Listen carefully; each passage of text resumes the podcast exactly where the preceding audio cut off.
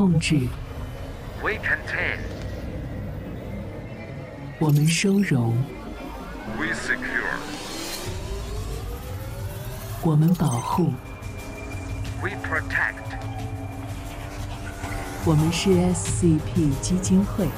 We are Special Containment Procedures Foundation.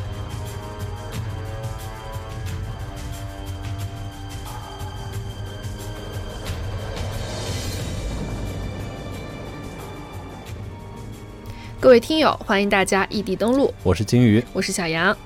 相信大家在片头中也可以听到我们今天要讲什么了。没错，就是 Special Containment Procedures Foundation，也就是 SCP 基金会。对，作为怪谈类文学的源头啊，SCP 基金会的世界观是非常的完整和有趣的。了解的朋友们呢，可能会沉迷于它本身和它繁衍出来的一些游戏啦、影视作品啦或者文学作品啦这些东西。那不了解的朋友们，今天我们就带着大家一起萌新入坑，我们一起控制、收容、保护。既然要带着大家一起了解，那先简单介绍一下什么是 SCP 基金会。哎，那它和我们那个绿了两年之久的东西有什么关联吗？嗯，那必然是没有关联了，虽然都叫基金啊。SCP 基金会的全称啊是特殊收容措施基金会，英文名呢是叫 Special Containment Procedures Foundation，所以它的基金会其实是 foundation 这个单词的意思啊，也可以理解为是一种组织。因为我本人当初就是因为这个名字困惑了很久，我思前想后找不到它和金融理财的任何联系。其实就是他们唯一的联系就是没有任何联系。啊、那在这里要着重强调一下哈，今天所讲的所有内容都是虚构的，大家嗯切勿带入现实。对对对。就像那个《哈利波特魔法世界》一样啊，咱们不能说真的去九又四分之三站台去撞墙。虽然我本人非常坚信我的猫头鹰只是迷路了，所以大家就是理智收听哈。对对对，那这个所谓的基金会呢，它其实是一个以怪诞科幻类的一个架空世界为主题的网络共笔文学小说集站。嗯，那这个怎么理解呢？其实就是说你写一笔，我写一笔，嗯，谁都可以写。哎，对，大家共同的一起来写这个东西。嗯那这个网站呢，它有自己的独立的规则，呃，包括一些写作风格的规则啦、内容设定的规则啦等等。呃，用共笔呢，也就是谁都可以写啊，让大家都可以参与到这个设定中来，丰富这个世界观。啊，就是在同样一个规则中，大家一起来完善这个内容。哎，对的，嗯。那在它的设定中呢，SCP 基金会是一个神秘组织，嗯哎，专门发现各种超自然现象啦、神秘生物等异常事件。而基金会的运作呢，是不受任何国家组织干涉和管辖的。也就是说，在它的这个设定中呢，国家是没有意义的，国家和地区是没有任何意义的。它的所有的呃世界观都集中在 SCP 基金会和异常收容物这两件事儿上面，其他的东西只是为了方便我们理解而已。那它的目标呢，就是收容世界上所有的异常现象、事件、个体等等，并将它们统一称为收容物。那这些收容物呢，在网站中都有一个统一的命名格式，就是前缀加数字，也就是 SCP 加几几几，比如 SCP 幺九六嗯，这样子。那这些被收容的物品呢，是有一定的可能性会对人产生物理危险，又有可能会对世界范围内的人群产生心理上的影响，动摇他们的个人信念，干扰他们的日常生活。所以，SCP 基金会则致力于控制这些异常的东西，并将它们收容，在不为人知的情况下保护着这个世界。对的。那么说到这儿呢，就要说到 SCP 基金会他们的任务，也就是他们的宣言。他们的宣言是控制、收容、保护。控制基金会控制异常，以防止他们落入平民或对手组织手中。透过广泛观察及监测，并采取行动，尽早拦截他们。呃，这里我要补充一下，就是说，在这个世界观里面，虽然它没有国家和地区的概念，但是呢，它是有冲突的。比如说呢，SCP 基金会它的目标是保护全人类，啊、大家可以把它理解为复仇者联盟，嗯，啊，但是呢，它也有很多对手组织，比如说啊、肉欲之教啦，什么什么什么，反正就是有一些邪了吧呼的东西，他们的目的是要毁灭人类。嗯那么 SCP 的斗争对象就是他们，嗯，有敌方和我方之分的。对，就像大家就理解为复仇者联盟和灭霸就可以了。嗯，那下一个任务是收容。基金会收容异常，以防止它们的影响或效应散播，通过迁移、掩饰、拆除它们，或是通过抑制或阻止公众传播他们的知识的方式来进行。那么第三个呢，就是保护。刚才也说到了，SCP 基金会的目标呢，就是保护人类免受异常的影响，并保护异常本身，嗯，直至他们被完全理解以及出现他们的特性及行为上制定的新科学定理为止。如果异常被收容时被判定为过度危险，基金会或也会以异常无效或摧毁作为最后手段。那就是如果没法收容了，他们会有特殊的手段来收容他们。哎，物理物理超度。嗯，那想进入这个世界呢，其实在了解了它的设定之后啊，基本上就可以开始了。哎，对的。那刚才也说了，整个 SCP 基金会的参与方式都是共笔嘛，也就是谁都可以写，但是这个写也不是随便写就可以，是要遵守一定的写作规则的嘛。然后整个这个网站的目标呢，就是要描述清楚你的收容物，并且收容它。那其实所谓的收容，就是敲在各位的电脑上啊，让它以一篇实验室报告风格的文章展现出来。所以，我们能在网站上看到大量的网友以非常奇妙和有趣的脑洞来创造自己的 SCP 造物。嗯，大家会撰写自己编撰的收容物，为它设计物理形态。攻击力对世界和人类的影响，以及收容它的方式等等。嗯，啊，不得不说，这种集思广益的方式啊，真的是非常有趣。一种隔空头脑风暴。哎，对对对，隔空头脑风暴很精准。那它呢，作为诞生十多年的网络怪谈文学，我觉得 SCP 基金会能发展到今天这样的规模，在全世界的这个网络上都有很多很多的人来参与，很大程度上是归功于它这个多人协作、接力文学这样的模式。全世界网友以相似的故事风格啊、行为逻辑啊，他们遵守着同样的规则设定，共同撰写世界上可能存在的异样之物，并且就是有一定程度上的在一本正经的胡说八道。但是他们在这个过程中是能感受到严谨、荒诞，但是有一些故事却又透露着一些毛骨悚然的地方。哎，我这这就是黑色幽默。对对对，就是怪谈的魅力。哎，是的。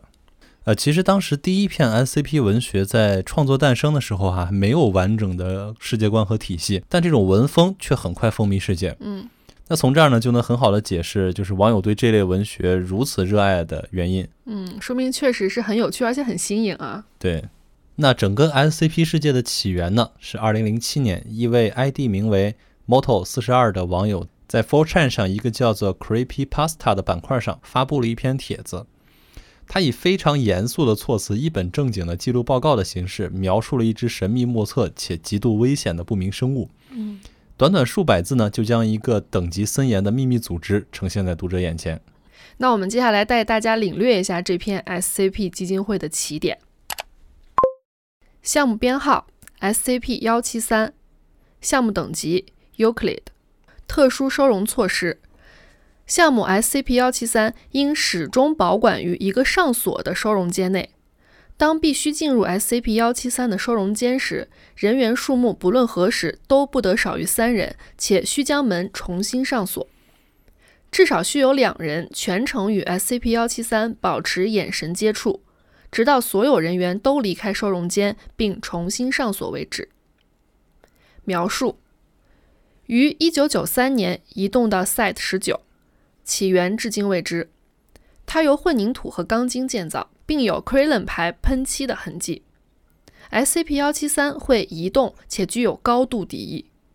该物体在直接视线内无法移动，与 SCP-173 之间的视线时刻都不得中断。派往收容间的人员要在眨眼前相互提醒。据报告，该物体的攻击方式为折断头骨底处的颈部，或是勒颈。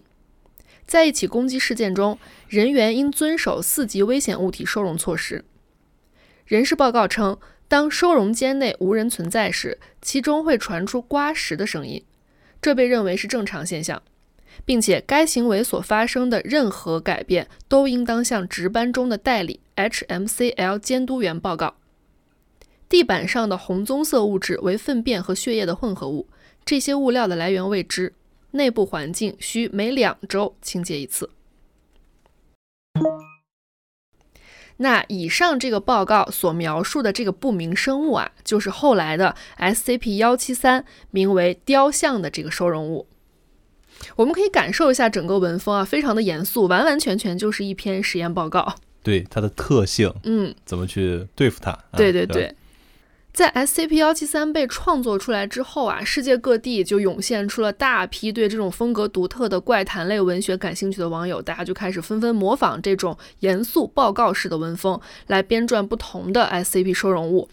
除了这个看起来就非常严肃的文风之外，有时候网友们还会附上一些实验数据、发现的过程等等，来侧面烘托这个实验报告的真实性。然后慢慢的呢，就形成了一套独特的、独立的世界观体系。那虽然说 SCP 基金会它这整个的类目啊，它是共比的，它有着人人都可以参与的自由度，但是呢，并不是随便怎样的文字内容都可以被收录进这个网站。嗯，也就是说，你创造的收容物，人家不一定收。嗯哎，它逐渐完善的体系，其实就是这个基金会的规则。这些内容啊，都可以在它的官网上看到。嗯，呃，大概可以分为这几个方面吧。第一是写作风格，首先你必须是严肃文学、实验室报告风，啊、不能有太多的散文啊、记叙文等之类的描述。嗯那第二呢，就是你所写的收容物要有等级划分，也就是项目等级，分别是 safe。safe 呢，可以简单理解为就是安全的，没有任何危险性的。对对人类没有攻击性，对吧？啊、对的，嗯，呃，第二级呢是 Euclid，他们官网上对 Euclid 的描述是任何自主感知力及智能的 SCP 通常会分级为 Euclid，也就是说它是有一定的可能会对人类产生影响的。嗯对那第三个呢就是 Cater 级，那 Cater 这个词呢在犹太语中被译为皇冠，嗯，也就是说就是很牛逼的意思，王者，对王者的意思。他在网站上的描述是一个 Cater 级的 SCP，不代表 SCP 很危险，只是纯粹的难以收容或者收容代价极高。哦，但是通常呢，Cater 级是很危险的。嗯。嗯，虽然 Kater 不代表它本身具有很强的攻击性，但是 Kater 一般都是很危险的。对，对。那么下一个呢，就是 Zamio。那 Zamio 呢，在它的官网上解释呢，是仅存的一些 Zamio 级项目都是基金会的最高机密，而它们的位置、功能以及现状只为欧五议会以外的少数基金会人员所知。也就是说，它的保密等级很高啊，哦一般人碰不到。嗯嗯，保密项目了，属于是，对这是第四级了，对那么第五级呢是 Naturalized，那这一级的 SCP 呢是表示已无效化的 SCP，或者是已经被有意无意破坏而失效，从而不再异常的异常。那说人话呢，就是说这个玩意儿已经没用了，啊，不用再费劲去收容它了对，就是你你就放着它不管吧。啊，那么第六级呢，Decommissioned，Decommissioned 它可以被理解为被废除的 SCP，在官网上呢，Decommissioned 的这个等级，它会被解释为说，对不可能完全收容或者是维持收容所需耗费的资源过高时，嗯，就说白了就是摆烂了，就是被废除，废除掉它了，不管它了，哎，就不管它，你爱咋咋地吧。因为要收容它要花的成本太高了，是吧？对，嗯。那么第七个呢，就是 Apollyon。Apollyon 级 SCP 指代是那些无法收容或者在预计在近期内突破收容或者存在类似情形的异常。这种级别呢，一般都跟世界末日威胁或者说相似的场景有关，基金会需要做出巨大的努力进行应对才行。也就是说，这个是非常危险的。出现了这个情况，就基本上要世界末日了。就完了，对那么第八级呢，Archon 就是执政官。这个级别的 SCP 呢，就是指那些理论上可以被收容，但因某些原因最好维持不收容的状态。啊，不收容反而更安全，哎，对的，嗯。也就是说收容你可能会触发某些奇怪的东西，就世界末日了。哦，对，一共就这八个等级划分，对，但是基本上比较常用的就是我们看的比较多的，基本上是前三个，嗯，就是 Safe、Euclid 和 Killer。啊，其实听下来，我觉得在这三个等级当中，Kitter 已经是比较危险的了。呃，基本上能被规划到 Killer 级都已经是毁天灭地的存在了。哦，然后后面那几个触发世界末日的也比较少见。对，当然这个牵扯到它更详细的一些世界观的划分了，这个就牵扯到一些什么宗教啦之类的东西了。嗯对还有他们里面还有什么至高神，还有包括一些神性的描述，就是神还神神还分等级呢，嗯，有什么至高神，有什么一般神之类的，所以是他们的世界观划分的很严格。我就光听这个等级划分，就感觉非常非常的细致。它不仅仅是一个对收容物危险指数的描写，甚至他还说了可能会产生的情况、收容会对我们这方产生的影响等等，分的分了八级。对，呃，它不光是对收容物有分级，它对人员啊还有项目等级都有分级。嗯当然这个就比较简单了，人就是 A B C D E，嗯项目等级就是一二三四五啊。项目等级来说的话，越低就是越安全的。嗯，那人员等级的话，越低就是越炮灰的。就跟我们在公司有 title 一样。哎，对的，你是 P 几啊？嗯嗯大概这样子。那另外呢，既然是要收容这些异常，那肯定是需要一个场地嘛。那在 SCP 基金会的世界中呢，对于存放这些收容物的地方呢，叫做 site，也是以编号来区分的，比如说 site 十二、site 四十五之类的。嗯。那么这个 site 的形式呢，一般来说呢是根据收容物来定的，也有一些收容所是啊、为某个收容物量身定做的。嗯比如说有一些 site 呢，它就是有很多楼梯，然后有的是有很猛的重兵把守啊，等等等等之类的。嗯或者说你像六八二大爷，他是需要一个浸满盐酸的罐子，等等等等之类的。就感觉像是量身定制，然后相生相克，哎，对的。嗯，一物降一物。也就是说，研究员在了解了这个 SCP 的弱点，或者说它的相克的东西之后呢，为这个 SCP 量身打造的一个地方。嗯，那其实了解了这些基本设定，我觉得也已经差不多了。我知道他们的世界观大概是一个什么意思了。对，其实你了解了这些以后，你就可以创造一个 SCP 了。嗯比如说，我们举个例子，非常简单啊，啊，我们即兴发挥啊，嗯，比如说 SCP 九九六，嗯，项目等级 Cater，嗯对啊，项目描述，SCP 九九六通常呈现为一个七米乘七米乘七米的一个立方体空间内，它的表现形式呢，通常是以办公室为主。在 D 级人员进入 SCP 九九六的区间内，会明显发生暴躁、易怒等不适情绪。以及发疯。对，对 D 级人员的影响是毁灭性的，故而被归类 Cater 类。那在 D 级人员离开 SCP 九九六两个小时之后，D 级人员的情绪会逐渐恢复为正常。所以 SCP 九九六其实就是大家的办公室嘛。对，你看，也就这么简单，我们一个新的 SCP 就出现了。嗯，那应该怎么收容 SCP 九九六？算要不给他升个级吧，Cater 级框不住他。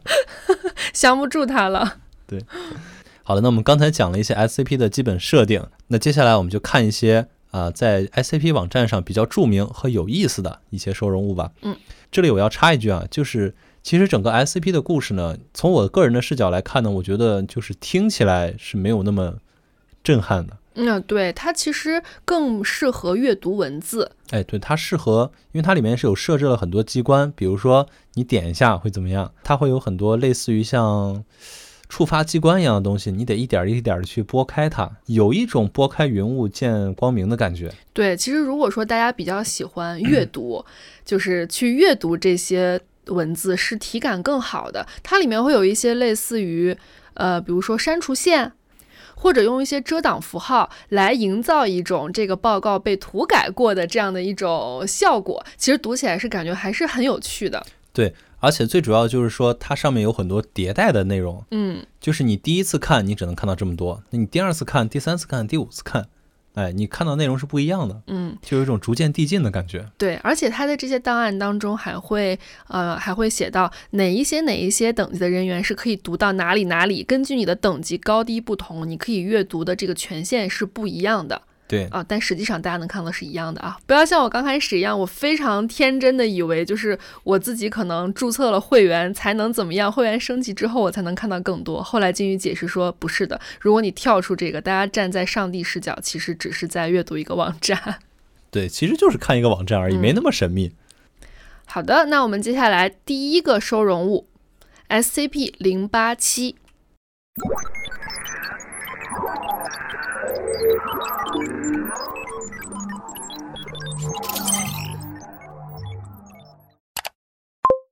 项目编号 SCP 零八七，项目等级 Euclid，特殊收容措施 SCP 零八七位于已编辑的校园内，通向 SCP 零八七的门廊由具有电控锁机构的强化钢板建造，该入口已被伪装成与所在建筑设计相一致的保洁室，门把手上的锁机构将保持锁定，除非同时施加伏特的电压并逆时针旋转钥匙。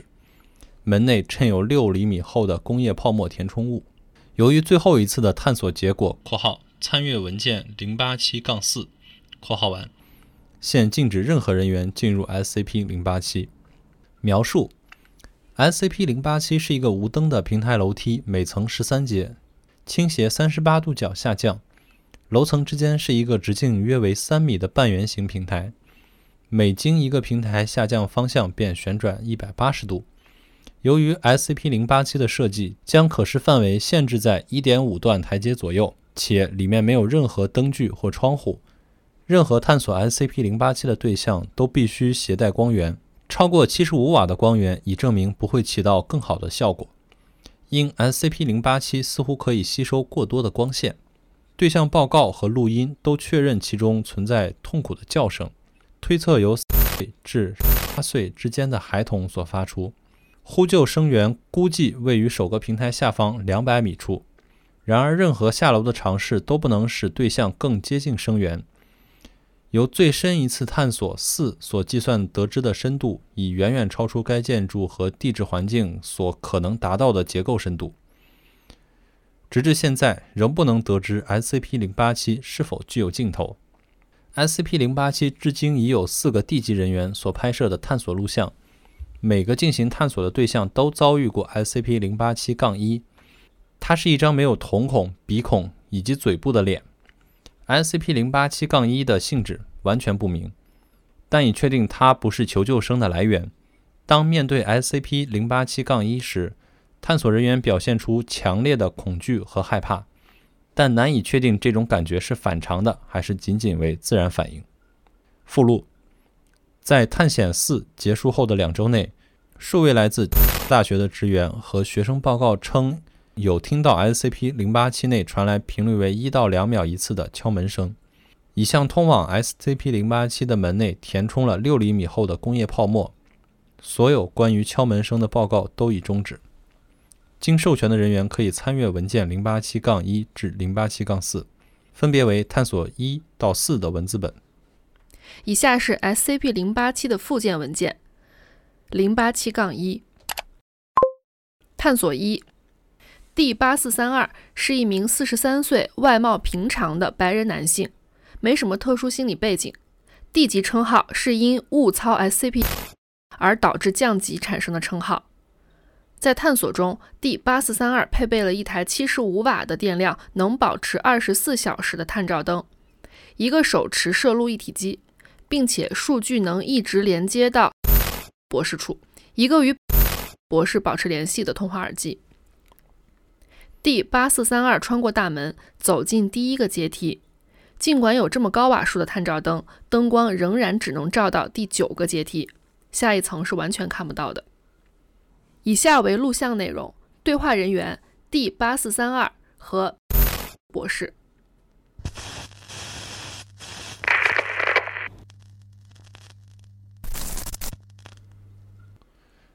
真他妈的暗！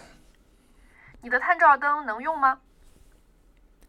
画面中显示，D 八四三二把他的灯照向门口的学院大厅走廊，这灯光显然可以照到很远的地方。是的，它能用，但是不知道怎么回事，它就是不能在这楼梯中照得更远。谢谢，请继续。画面显示，D 八四三二走下十三步楼梯，到达第二个平台。这个平台是半圆的，周围是混凝土墙壁，墙壁上没有什么特殊标记，只是有些尘土和污垢。这显然是很普通的混凝土墙。D 八四三二转了个弯，然后开始向第二层前进，然后他停住了。为什么停住？你你听见了吗？这这下面他妈有个孩子！但是通过设备上的麦克风没有听到 D 八四三二描述的声音。呃，等一等，你可以描述一下这个声音吗？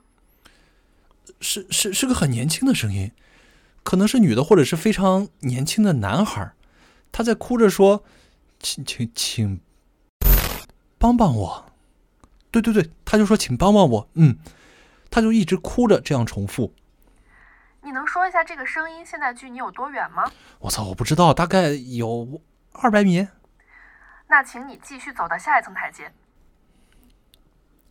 画面显示，D 八四三二继续下了十三步阶梯。当他到达平台时，孩子的声音从设备里被听见了。这声音夹杂着抽泣、哽咽一直重复着“请救我下来”。通过仪器的检测，这声音确实应该是在二百米以下。你现在仍然能听到哭声吗？是是的，很好，我们已经很好的接收到这个声音了，请你继续前进。如果你遇到任何声音或者环境的变化，你再停住。画面显示，测试对象在停下前再下了三层楼梯。我我还要继续吗？请你继续。画面显示第八四三二继续走了十七层（括号目前为止一共下了二十二层）（括号完）。环境没有任何变化，每层依然是十三个阶梯。他妈的，我并没有离那个孩子更近。仪器检验这个哭声没有增大，表明依然是在二百米以下。好的，我们知道了，但是还是要请你继续。画面显示，测试对象继续前进了二十八层（括号目前一共下了五十层）（括号完）。D 八四三二站在第五十一层台阶上。从地面技术来看，D 八四三二应该已经在门口二百米以下了。三十四分钟过去了，哭声依然没有增大。我我感觉很不好。你在黑暗未知的楼梯中待了很长时间，这很正常，请你不要害怕，请你继续。画面显示，D 八四三二很不情愿地继续前进到下一个楼梯。当他继续前进时，在探照灯的灯光下，一张脸出现在了下一个楼梯底部（括号 SCP 零八七杠一）。这张脸与普通人类的头部差不多，但是它没有嘴、鼻孔和瞳孔。这张脸是完全静止的，但是眼睛却直直地盯向第八四三二。我操！这他妈什么东西？干这他妈什么鬼？你先冷静，你能描述一下你所看到的吗？这、这、这看起来像人脸的一部分。他他妈一直在盯着我，他他妈一直在盯着我。你仔细看一下，他在动吗？没有，他就是盯着我。我操，太可怕了！请你冷静，请你更详细的阐述一下这个东西。不，不，我他妈不想。画面显示，这张脸突然向 D 八四三二移动了大概半米。我操！画面显示，D 八四三二十分惊恐的开始往回跑，仅仅用了十八分钟就跑回了入口。当他崩溃并且往回跑的时候，没有再发现任何关于 SCP 零八七杠一的迹象。在返回的过程中，直到跑到快到门口前，哭声一直都保持同一个大小。由于惊恐和高速奔跑，D 八四三二产生了过度疲劳的症状。以下是 SCP 零八七杠二附录文件。探索二，D 九零三五是一名强壮的二十八岁非裔美国男性，除对女性的极度憎恨外，无心理异常。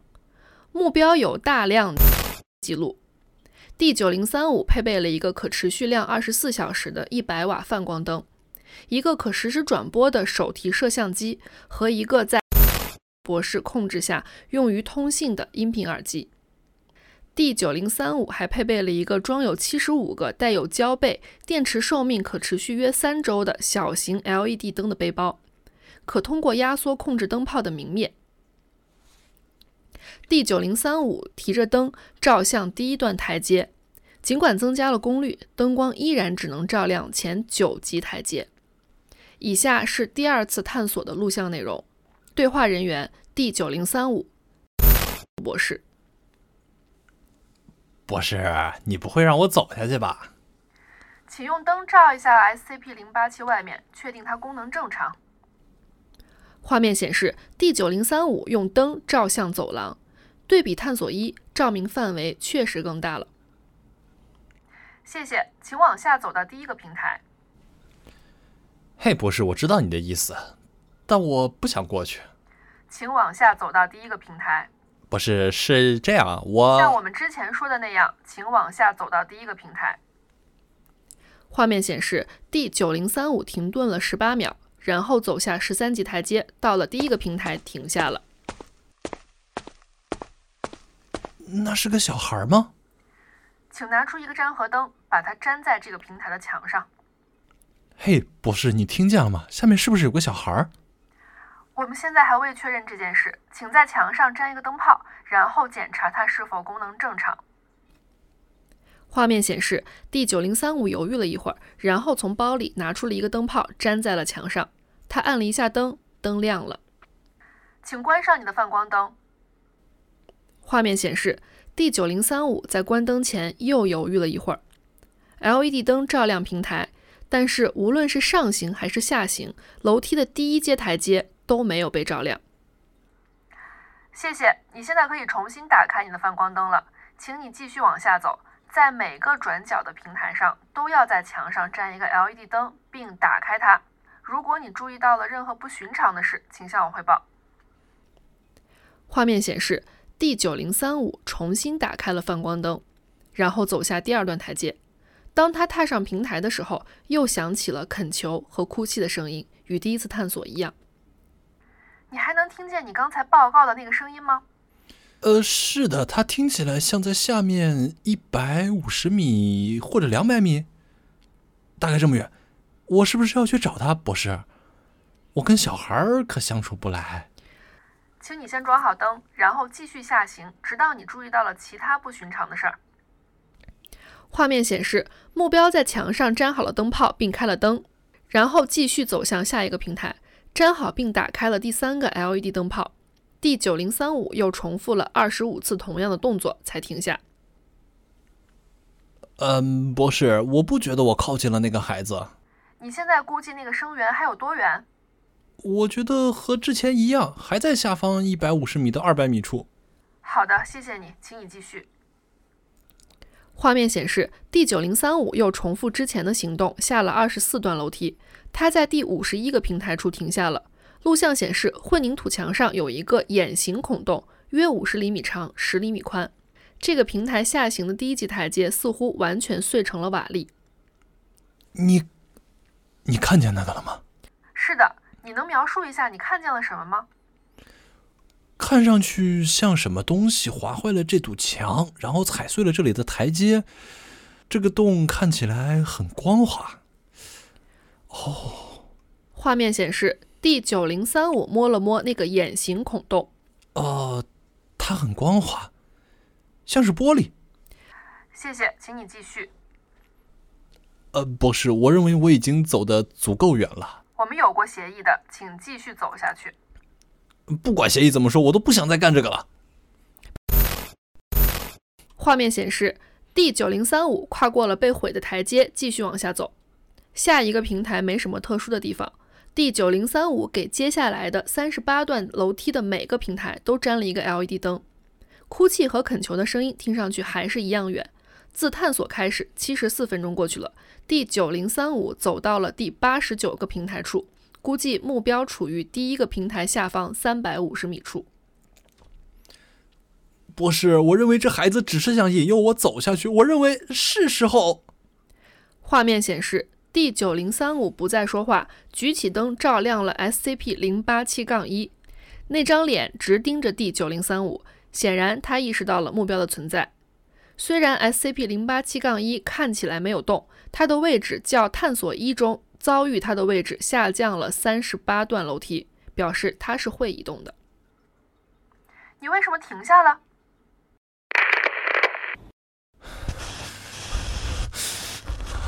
画面显示，D 九零三五呼吸急促起来，SCP 零八七杠一在接下来的十三秒都没有动，然后他眨了眨眼。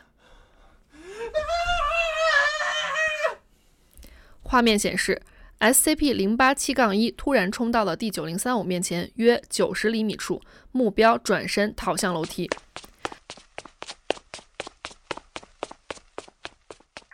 请冷静下来，转身。我们需要进一步观察那张脸。画面显示，D 九零三五无视了博士，并继续跑上楼，持续性发出意义不明的尖叫。D 九零三五，你能听到我说话吗？请停下来。画面显示，D 九零三五没有回答，继续跑上楼。他的尖叫声变得嘶哑。在跑上了七十二段楼梯后，D 九零三五倒在了第十七层平台上。D 九零三五，D 九零三五，你听得到我吗？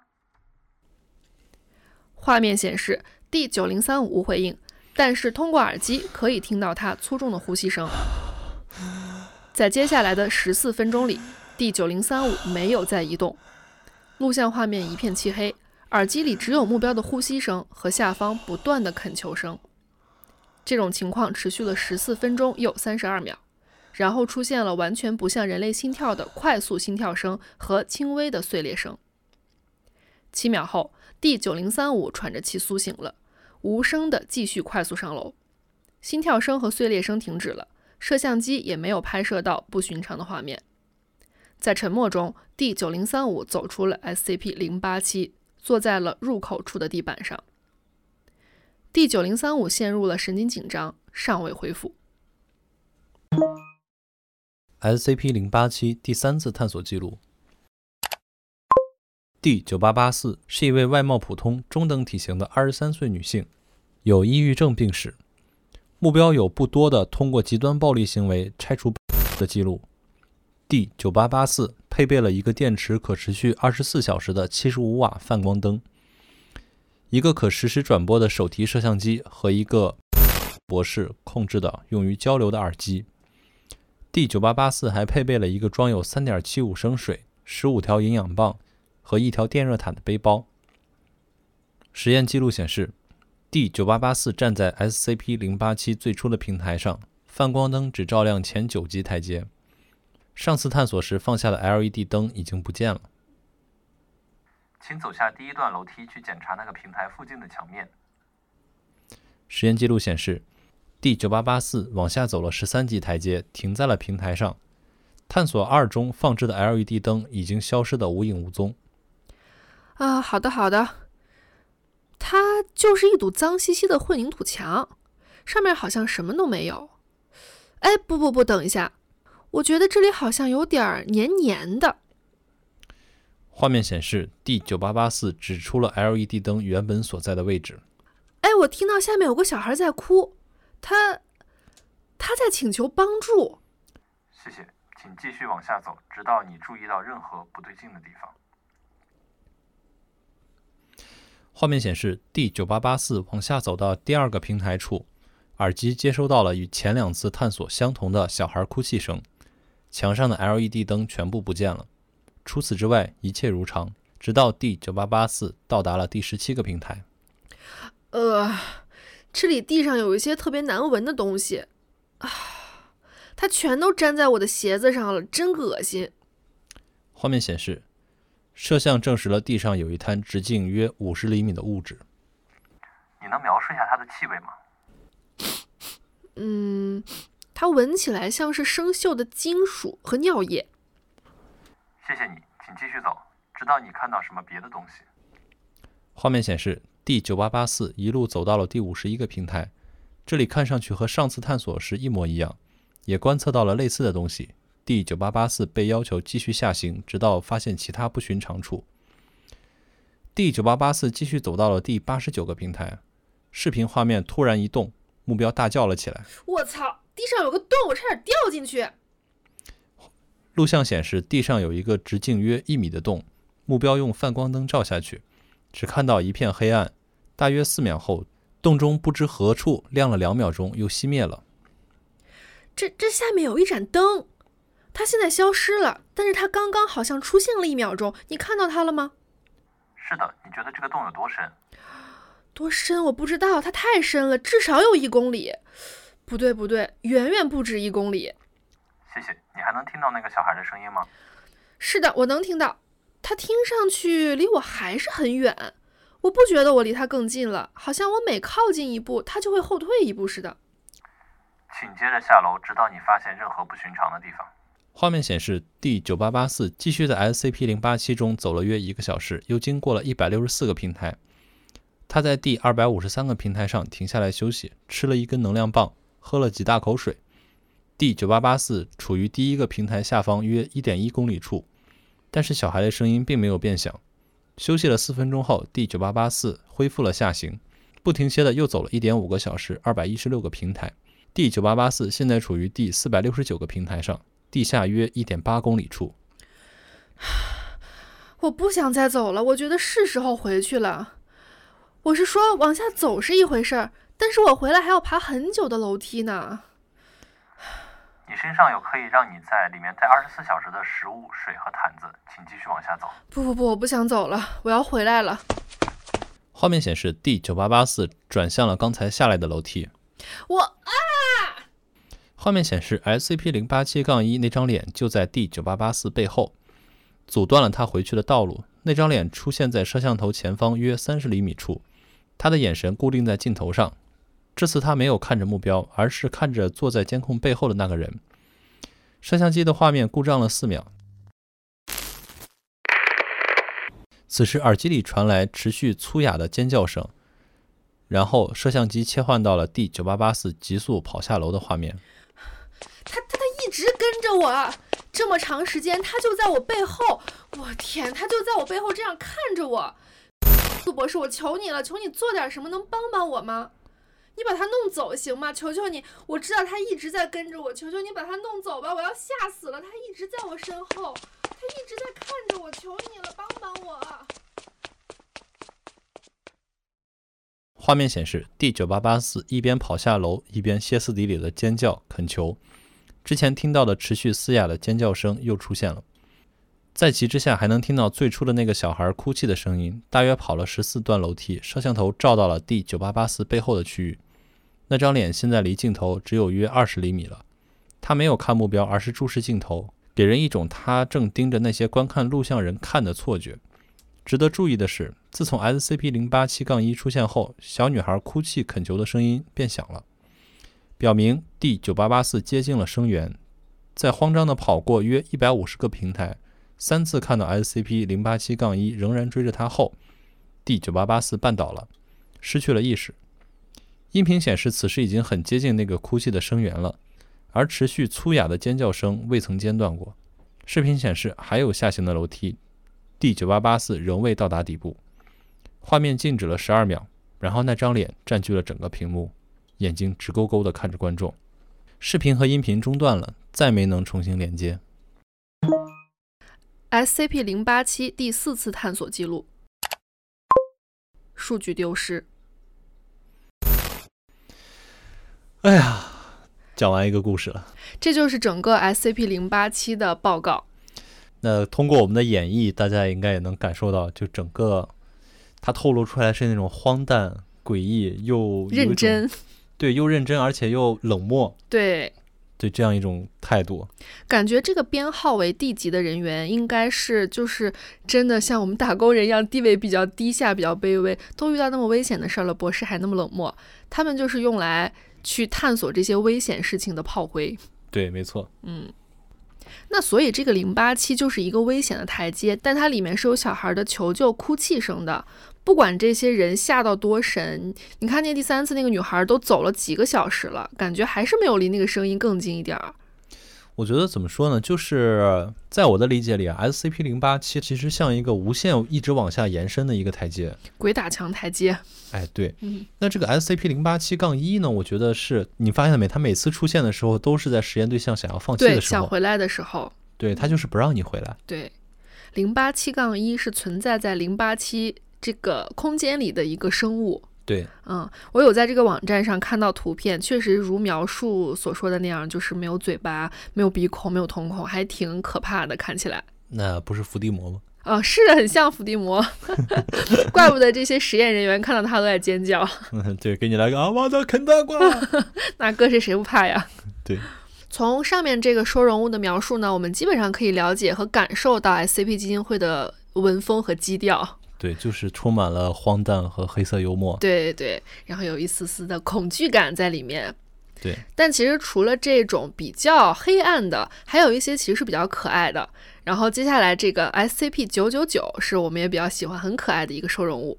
对，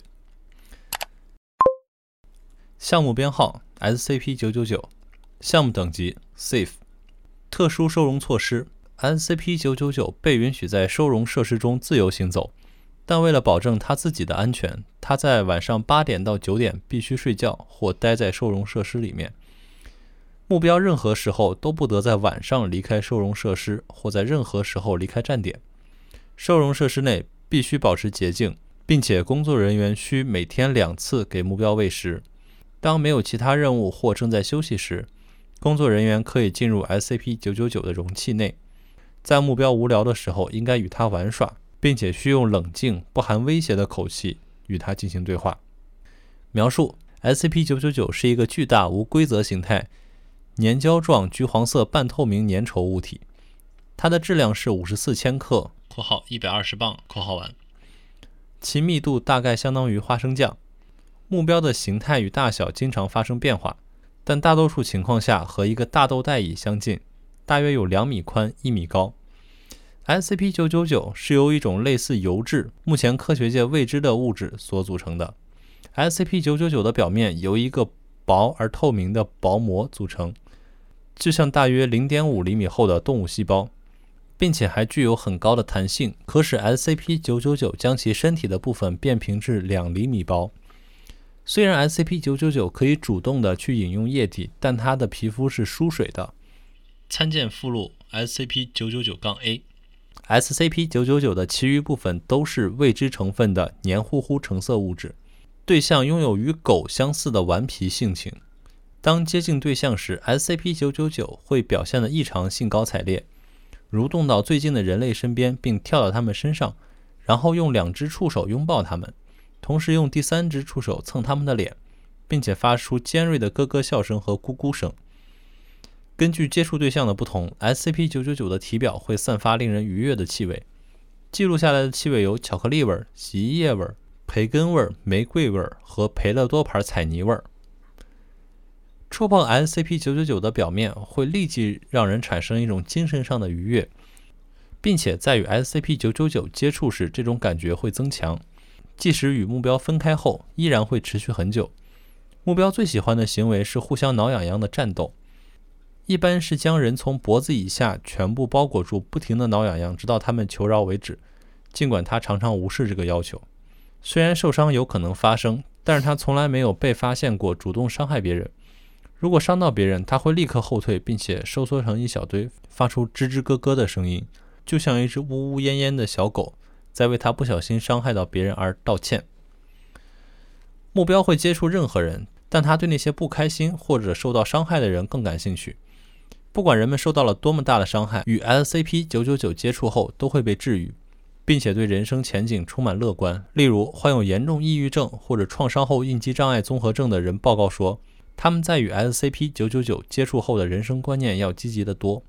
将 SCP-999 的粘液用于制造抗抑郁剂的可能性曾被讨论过。关于目标顽皮的行为，SCP-999 似乎对一切动物都有爱，尤其是人类。它拒绝食肉，并且勇于牺牲自己解救他人，甚至会跳起来为人挡下一颗射向他的子弹。（括号关于目标智商的讨论一直在进行当中，尽管其行为相当幼稚。）但可以理解人类的语言和大多数现代科技，包括枪支。（括号完）目标的饮食主要由糖果和甜食构成，M&M 巧克力豆和 Nickel 威化是他的最爱，其进食方式与阿米巴虫相似。附录：SCP-999-A 提醒所有工作人员：SCP-999 不会去喝任何类型的含咖啡因的软饮料。上周有人在 SCP-999 通常的早餐之外，额外给了他一罐可乐。他不光在墙上弹了半个小时，还因为碳酸使得 SCP-999 感到超级恶心。所以在当天剩下的时间里，他一直拒绝动弹或吃饭。好在 SCP-999 在那以后康复了。那些工作不严肃的工作人员已经受到训斥。记录人 Dr. 我听下来感觉 SCP 九九九好像那个臭臭泥的形象啊，对，其实我想象中也是臭臭泥的形象，好可爱，而且是一个性格是快乐小狗的臭臭泥。对，而且它还会帮助人类，它很乐意帮助人类。对，可以治愈所有受伤的人，我觉得它好可爱呀。对，但是你发没发现，就是即使这么一个可爱的形象。嗯啊，他也要用这种很冷漠的方式，对对对，描述出来。如果不仔细去听这个文字内容的话，很可能觉得，可能他就是在写一个冷冰冰的那个数据，或者是药剂，或者是成分。我觉得这也就是 SCP 的魅力所在，就是他不管对任何东西，他都是一视同仁。我也可以给我们家小猫写一个呃 SCP，SCP 小猫咪，编号不能是小猫咪。SCP 呃那个九九九九吧，听起来都很可爱。项目等级 Safe，特殊收容措施，SCP 九九九九被允许在床上任意睡觉，但为了保证我们的安全，测试人员，为了保证测试人员的安全，必须保证每天提供给 SCP 九九九九一个主食罐头。对，反正差不多就这个意思了。嗯，那么，相信听了我们今天的节目以后呢，诸位对 SCP 这个相对来说比较小众的圈子也算有一个基础的了解了。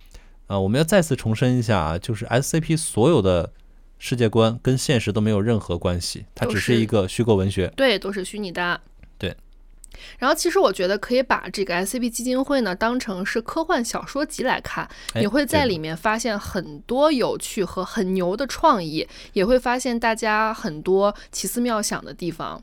对，而且很牛的一点就是这个网站它是全世界网友共创的。嗯，你在这上面呢，你可以看到很多不同国家地区思想的不同的碰撞。对，你就比如说刚才我们说的九九九，它有一个什么蚁来着？他说那个跟大豆代蚁相近。哎，对，就这个东西，我们一开始读到的时候，这什么玩意儿？就有点不顺，然后想了一下，好像是那种懒人沙发，就是在那个无印良品中会看到的那个呃懒人沙发。然后我们俩就猜测，可能 SCP 九九九是一个日本网友创造的，对，就很有他们的地域色彩。对。当然，我们今天呃，因为时长的关系，我们只讲了两个哈，但是整个的 SCP 它的故事足足有几千个，对，目而且前已经到七千九百九十九个了。是是是，而且是还分国家区域的嘛，对，啊，有什么 CN 就是中文区，然后还有韩国区、日本区，还有这个欧洲区等等，非常非常多。对，啊、如果大家感兴趣的话呢，可以去他们的官方网页看一下。他们官方网页上有什么最高机密啊？你看到以后会被追责啊什么的，就无视它就行了。这嗯只是一些增加神秘元素的小伎俩。对对对。然后基于整个 SCP 基金会的设定呢，除了每一个收容物，其实还有一些周边的文学作品啦什么的。然后也有一些作者会写一些小说，里面的角色可能是某某种某几种收容物吧，然后他们可能嗯相生相克啦，然后互相产生一些打斗啊或者故事什么的，也还挺有趣的。SCP 宇宙，这不就同人文吗？对对对，同人文。对，好吧，那我们今天就跟大家聊这么多，带大家浅浅的感受一下 SCP 基金会的魅力。那么这期节目呢，我们也是在表现形式上做了一些小小的创新，嗯，永远在创新，永远在进步。对。然后，如果大家喜欢的话呢，记得鼓励我们，然后把我们的节目分享给你们的朋友。如果有什么意见或者建议，也欢迎在评论区跟我们讨论，友好讨论。那我们今天就跟大家聊这么多吧。我们的节目呢，在小宇宙、喜马拉雅、网易云音乐、QQ 音乐和苹果 Podcast 上都有同步更新。然后大家喜欢的话，记得订阅。哎，那么我们下期再异地登录，拜拜拜。拜。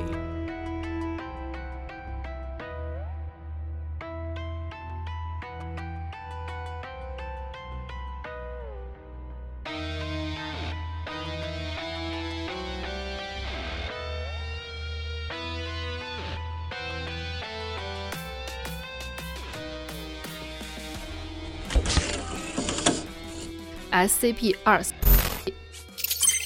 欢迎登录 SIPNight，直接储存终端，请输入口令。Loading loading，请输入用户权限，许可接受，请输入口令，形式错误或未知口令，展示收容措施需要特定口令，用户名小杨。职位研究助理。更多 SCP 二信息只对一级或更高权限人员开放，安保权限不足。